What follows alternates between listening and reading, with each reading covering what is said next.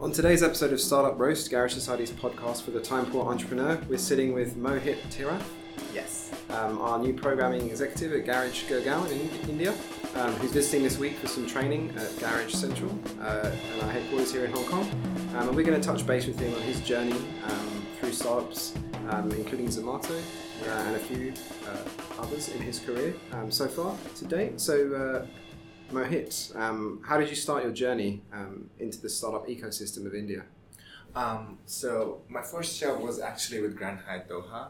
Uh, they have like hundreds of hotel, international chain, thousands and thousands of employees. So um, with Hyatt, it was amazing uh, as a learning experience. However, um, there was very little to do because there's a system for everything. Everything has a system. So you just fit into like a small section, like a Lego section, and, and that's that's about it. Yeah. Because you do your bit and then you get out. Uh, and you can't change anything because if you want to change anything, you'll have to disrupt the entire system. Break the system down. Yeah, yeah. So, um, and that's when I, because I always wanted to do more because I was questioning everything and maybe like trying out different logic. Yes, this is a great way to do it, but this can also be a way. Things just doesn't have to be in like black or white. Mhm. There's like a gray area. Yeah. And uh, yeah, I started to see that. So the first startup I ended up joining was Zomato. Uh, Zomato is a search and discovery platform for restaurants in India. You can also book tables and order food online. So they launched the uh, online ordering product in 2015. Um, that's when I joined Zomato uh, as a quality analyst, and uh, I worked with them for over one and a half years. Mhm. Um, and we launched the product, online ordering product, in uh, the entire country Yeah. and uh, two different continents. So in Australia, Abu Dhabi, Philippines, um, Dubai, and also Joburg and Victoria.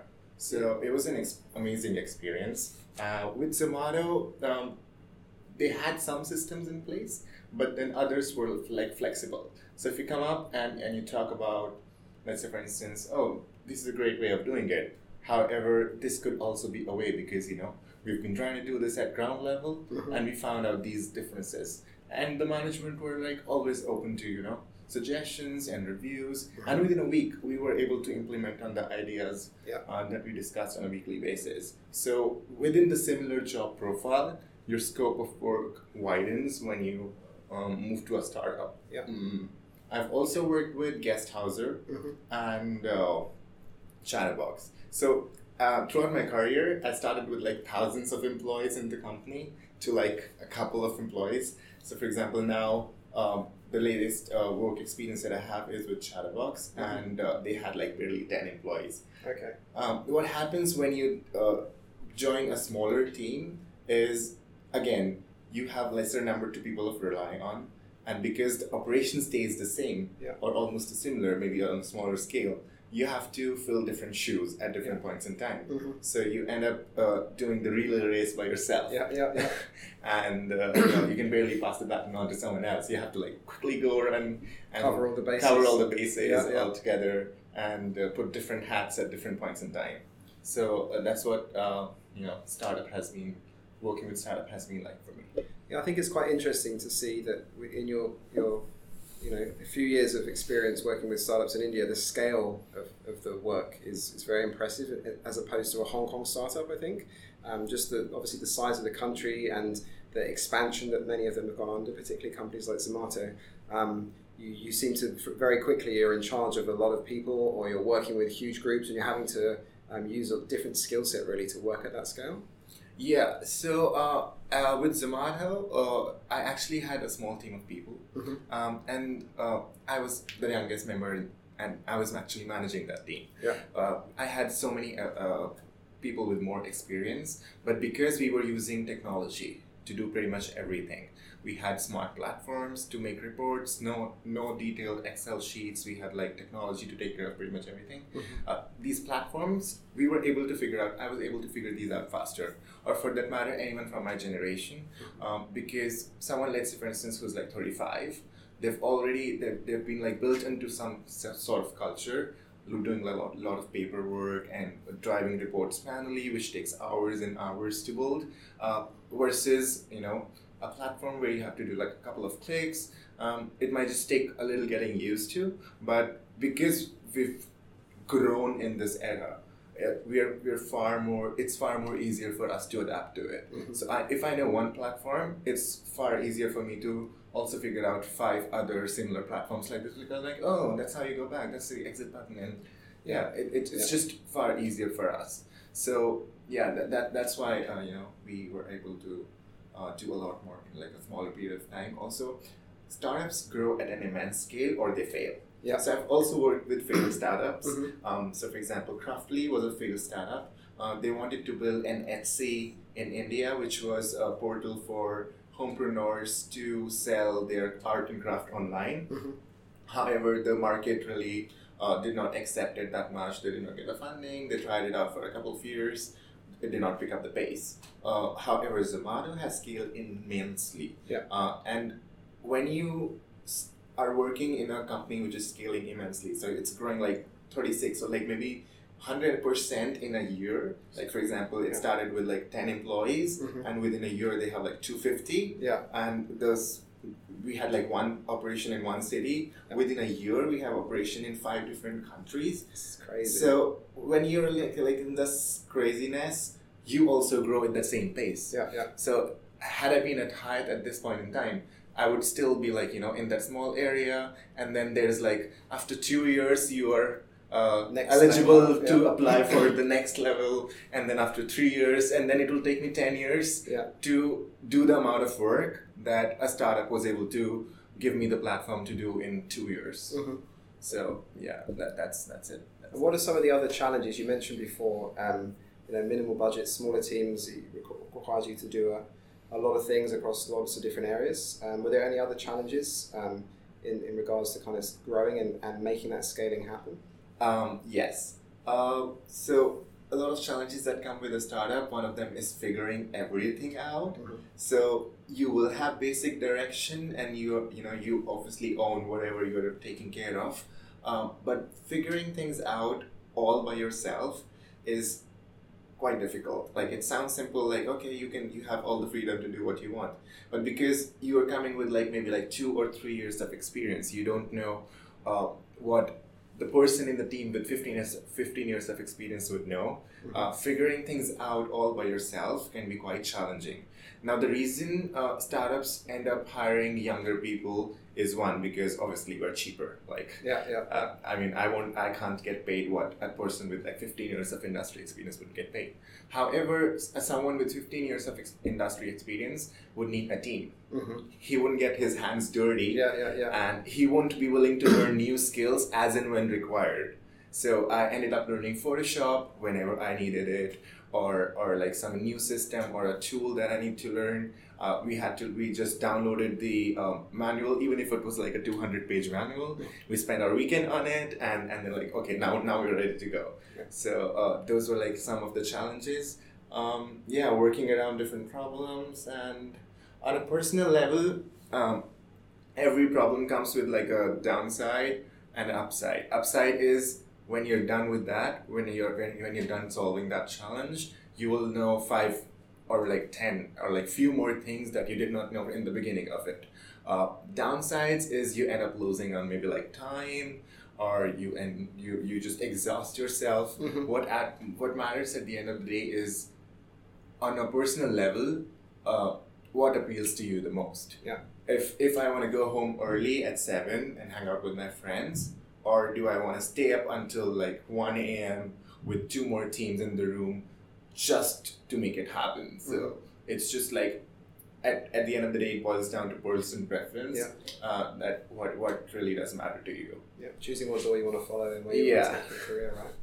Um, how do you feel digital is transforming the landscape of India? Obviously, Zomato came about because of technology. You mentioned before automation and using tools um, for efficiencies at work. Um, how do you think the, the digital revolution is really uh, contributing to changing and transforming the landscape of India?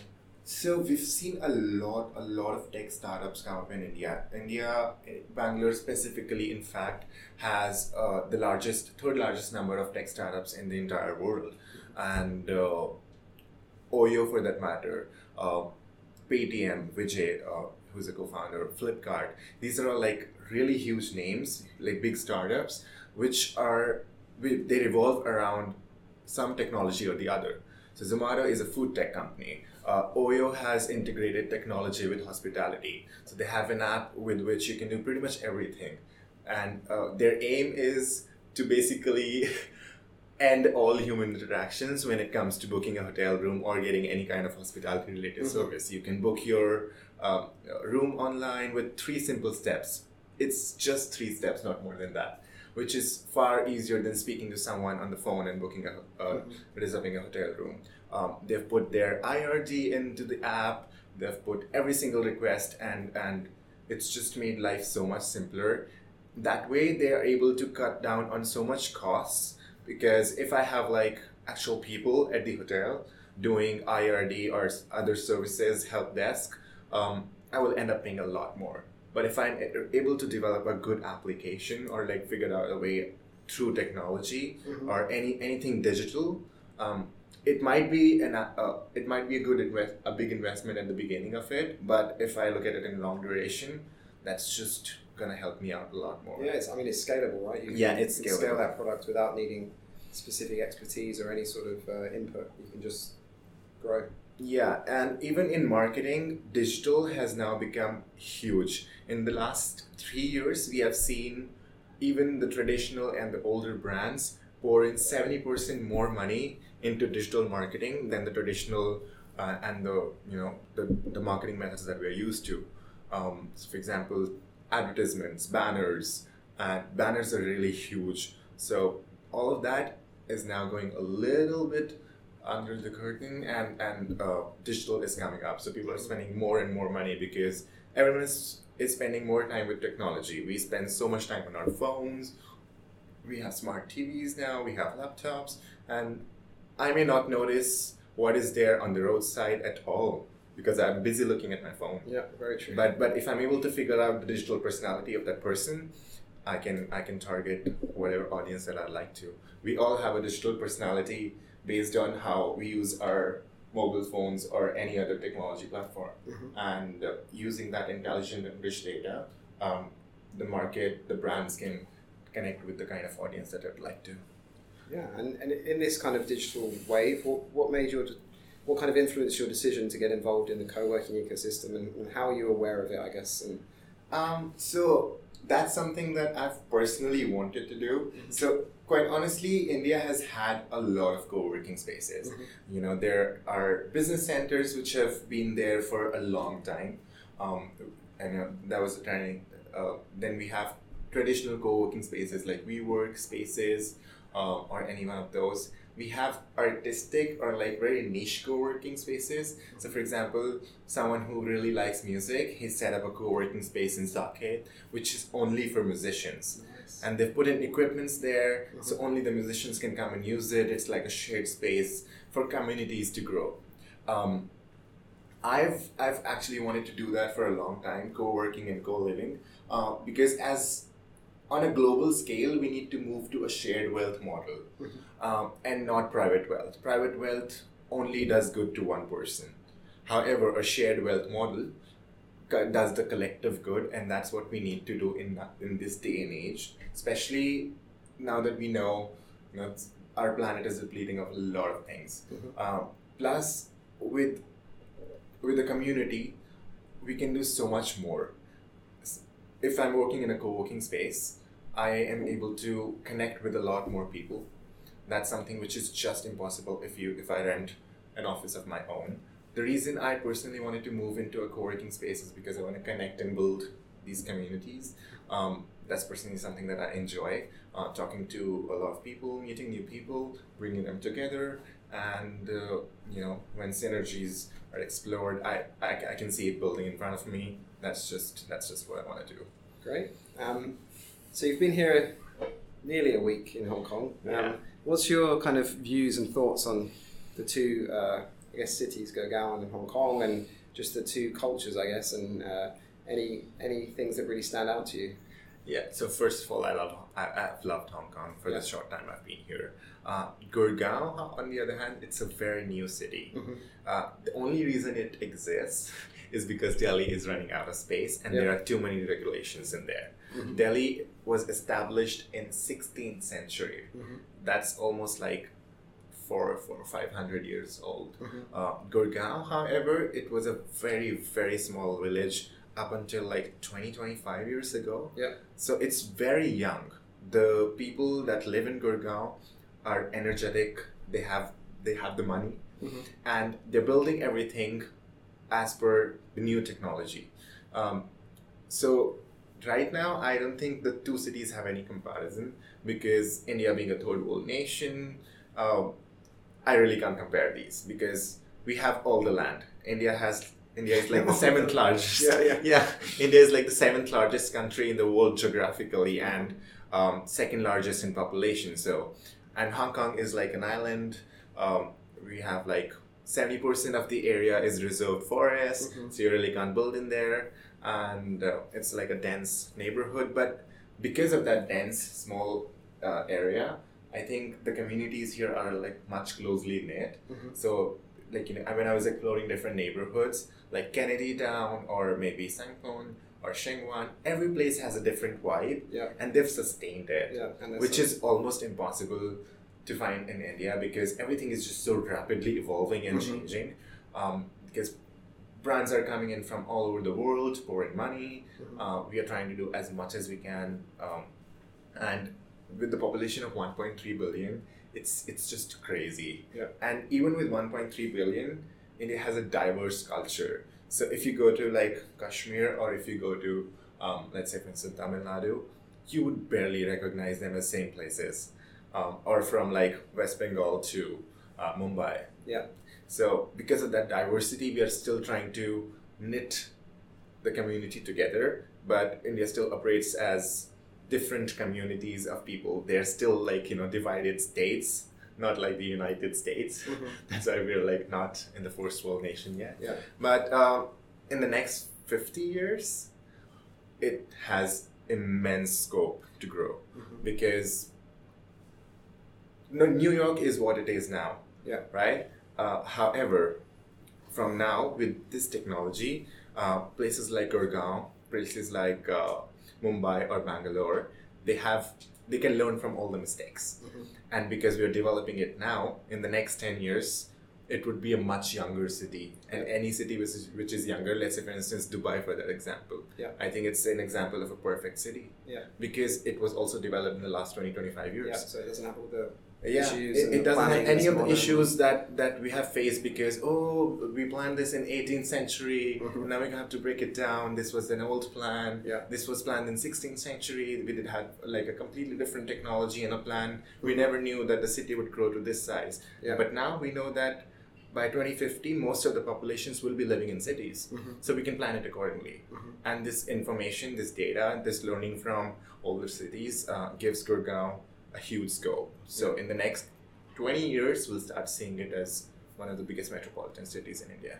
Yeah, because Gurgaon was it's like a private city basically, wasn't it? Yeah, it's built it's, by uh. It's actually built by private industry, Yeah, DLF. brought it. There was more All the credit goes to DLF in my personal the, opinion. the police, the fire station, all the parts of that were built by private Yeah, industry. When they wanted to build an extra road, they said we want a road, and the government said no. So DLF were like, okay, they'll okay, build we're gonna build a road. So it's it's a very interesting place. So the most go to. important road, uh, the golf course road in the Cyber Hub, Mhm. uh, all of this is divi- uh, all of this is owned by DLF. Mhm. Like they have DLF properties on both sides. Um, there's like a downtown area which is like the business hub, Mhm. and then there's Golf Course Road which is like the residential hub. That is the only place which has uh, metro, rapid metro, Mhm. For people to commute easily. Yeah. And uh, other than that, if you go to like the further parts of Gurgaon, Mhm. it's still how it used to be. Yeah. So it's a very privately developed city. So it gives uh, people more control Yeah. to do what they want because they can get past the regulations and everything because it's a private development. As soon as I get the land and I fit into the basic ones, I can I have like limitless possibilities. Yeah. So that's actually really interesting to see. How is the is the education system adapting at all to welcome in this whole digital transformation and preparing young people for the future and a, a tech future, or Yeah, we are starting to see it now. It's it's just been introduced into Yeah. our education system, but uh, over the next ten years, I Yeah. think it will be completely integrated. Mhm. Um, so yeah, we can definitely see that happening in the next ten years. It's just been introduced. Yeah, because I think even when even when I was at school, a long time ago, um, the, the teachers weren't really. That was at the when computers just really started getting going. The internet was uh, available to everyone. You had dial-up modems and all this kind of stuff. Yeah. Um, but teachers still were quite hesitant and not really aware. I remember one of my headmasters even said didn't see much future for like computers and technology. Yeah. Um, very traditional kind of schooling. So I think it's it's key when governments help instill at a very early stage that kind of tech future. And I guess that's happening in China to some extent. So yeah, we didn't have computers as a subject, and like you Mhm. said, the teachers themselves did not take a lot of interest. They were like, okay, it's a subject, we'll teach you. Mm-hmm. uh, blah blah blah one two three Yeah. step one two three but like had we known at that time that it would become s- such an integral part of our work culture Mm-hmm. and it would be almost impossible to survive in today's day and age if you're not able to work around technology Yeah. obviously would have taken it more seriously and as we're seeing younger and younger generation they're much more comfortable and smarter with technology than you know someone who finished his schooling or her schooling 10 to 15 years ago Yeah, thanks. That's me. So. Um, i'm Um, talking about india to kind of wrap up, I guess, uh, where do you see, say, your own career, or where do you see the future of, of the ecosystem going in India? And where do you hope? Are you looking to grow out of India and work in other countries, or you, you, you know, what's your what's your kind of ambitions, I guess, for for developing your own sort of passions within this industry?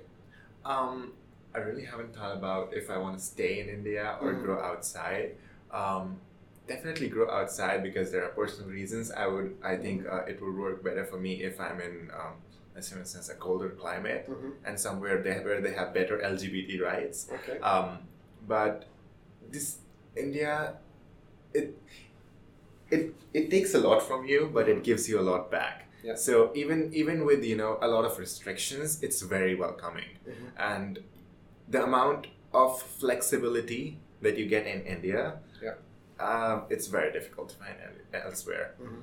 And yeah, uh, for myself personally, let's see what happens five years down the line. But for now, oh, building communities is something that I'm really looking forward to doing. Great. Well, you, you're ready to get started in the next month or so at Garage. Yeah. So. Um, And s- and and Garage Society is gonna give me like a good platform to uh, to to start. building those communities. Great. So thanks Mohit for joining me today. This has been Thank you so much for having me. with Garage Society, and uh, we'll see you next time.